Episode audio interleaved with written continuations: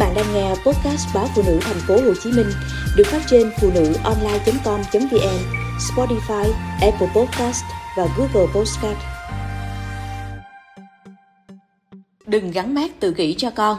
Trẻ vốn tin tưởng vào cha mẹ, người nuôi dưỡng, nên nếu người lớn cho rằng trẻ bị tự kỷ, trẻ lập tức tin và cũng cho rằng bản thân có vấn đề.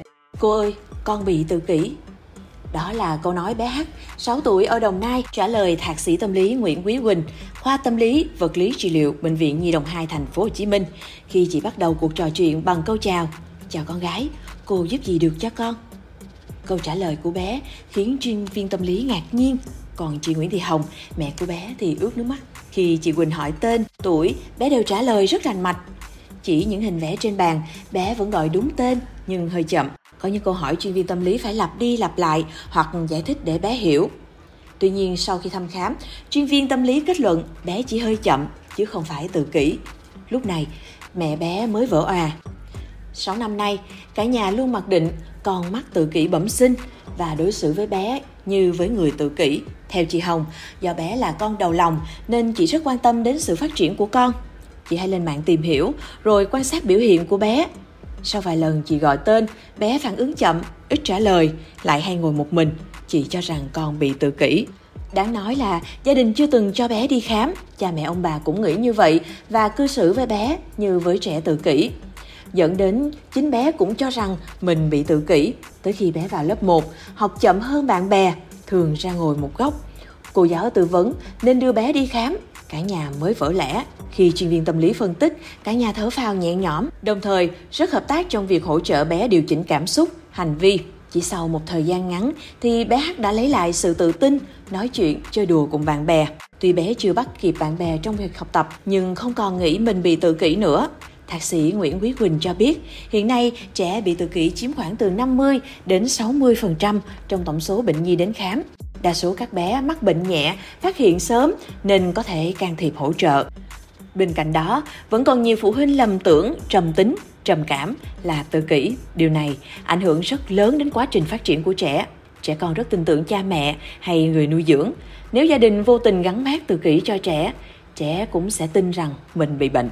Thế nhưng, người thân nên phân biệt rõ giữa tự kỷ, trầm tính hay trầm cảm để hỗ trợ kịp thời. Nhiều người cứ nghĩ trẻ ngồi một chỗ, ngại nói chuyện, thích ở một mình, ít tương tác, ít bạn bè, rối loạn hành vi, tự làm đau mình là tự kỷ. Nhưng thực ra không phải.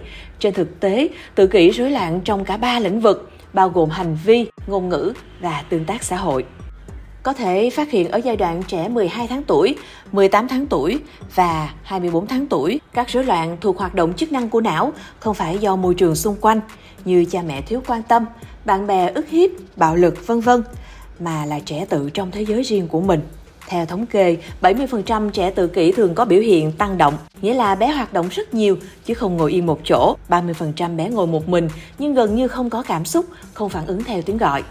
Trong khi đó, những trẻ trầm tính có rối loạn về sức khỏe tâm thần, thông thường do cha mẹ cãi nhau, người lớn không hòa thuận, thường xuyên bị bạn bè treo gẹo, bạo lực học đường, vân vân hay có một nỗi sợ vô hình nào đó không thể tự giải quyết, lúc đó trẻ sẽ thu người lại và tự xoay sở. Tình trạng quá lo lắng khiến các rối loạn ngày càng nặng hơn.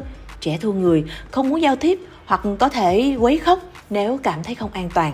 Vẫn có trường hợp trẻ bị rối loạn, trầm cảm trước 3 tuổi, thường thấy ở trẻ bị bỏ rơi, thiếu hụt tình thương một cách đột ngột. Lúc này, trẻ sẽ ngừng phát triển về nhận thức xung quanh, nhất là chậm về phát triển vận động, ít tương tác với người ngoài hoặc tiếp thu chậm.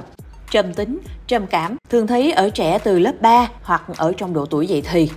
Nguyên nhân chủ yếu do căng thẳng trong học tập, cha mẹ trong giai đoạn tiền ly hôn, gia đình bạo lực, hoặc trẻ bị bạn ức hiếp nhưng không dám nói ra mà tự thu mình lại. Biểu hiện đặc trưng nhất ở trẻ trầm cảm là có khí sắc buồn, mất dần sở thích trước đó, chán ăn hoặc ăn rất nhiều, né tránh người đối diện, muốn ở một mình, Nặng hơn sẽ là rối loạn lo âu, rối loạn giấc ngủ. Nếu bị ép buộc làm theo ý của người lớn, trẻ có thể xuất hiện phản ứng hai chiều, bao gồm tự làm đau mình, như rạch tay, bỏ ăn, vân vân, hay hướng về người khác, chửi thề, đánh người.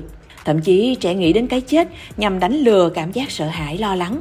Quan trọng trong hỗ trợ điều trị cho trẻ là phải xác định được vấn đề trẻ đang mắc phải. Với trẻ trầm tính, khi cha mẹ nói chuyện, chia sẻ và xin lỗi nếu mình sai, trẻ sẽ cảm thấy mình được tôn trọng, sẵn sàng nói ra những khó khăn.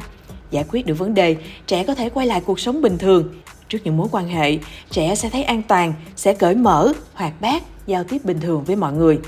Vì thế, cha mẹ, người thân nên tìm hiểu, biết được giai đoạn nào của trẻ có những thay đổi này, tìm nguyên nhân và giải quyết để đưa con trở về trạng thái ban đầu.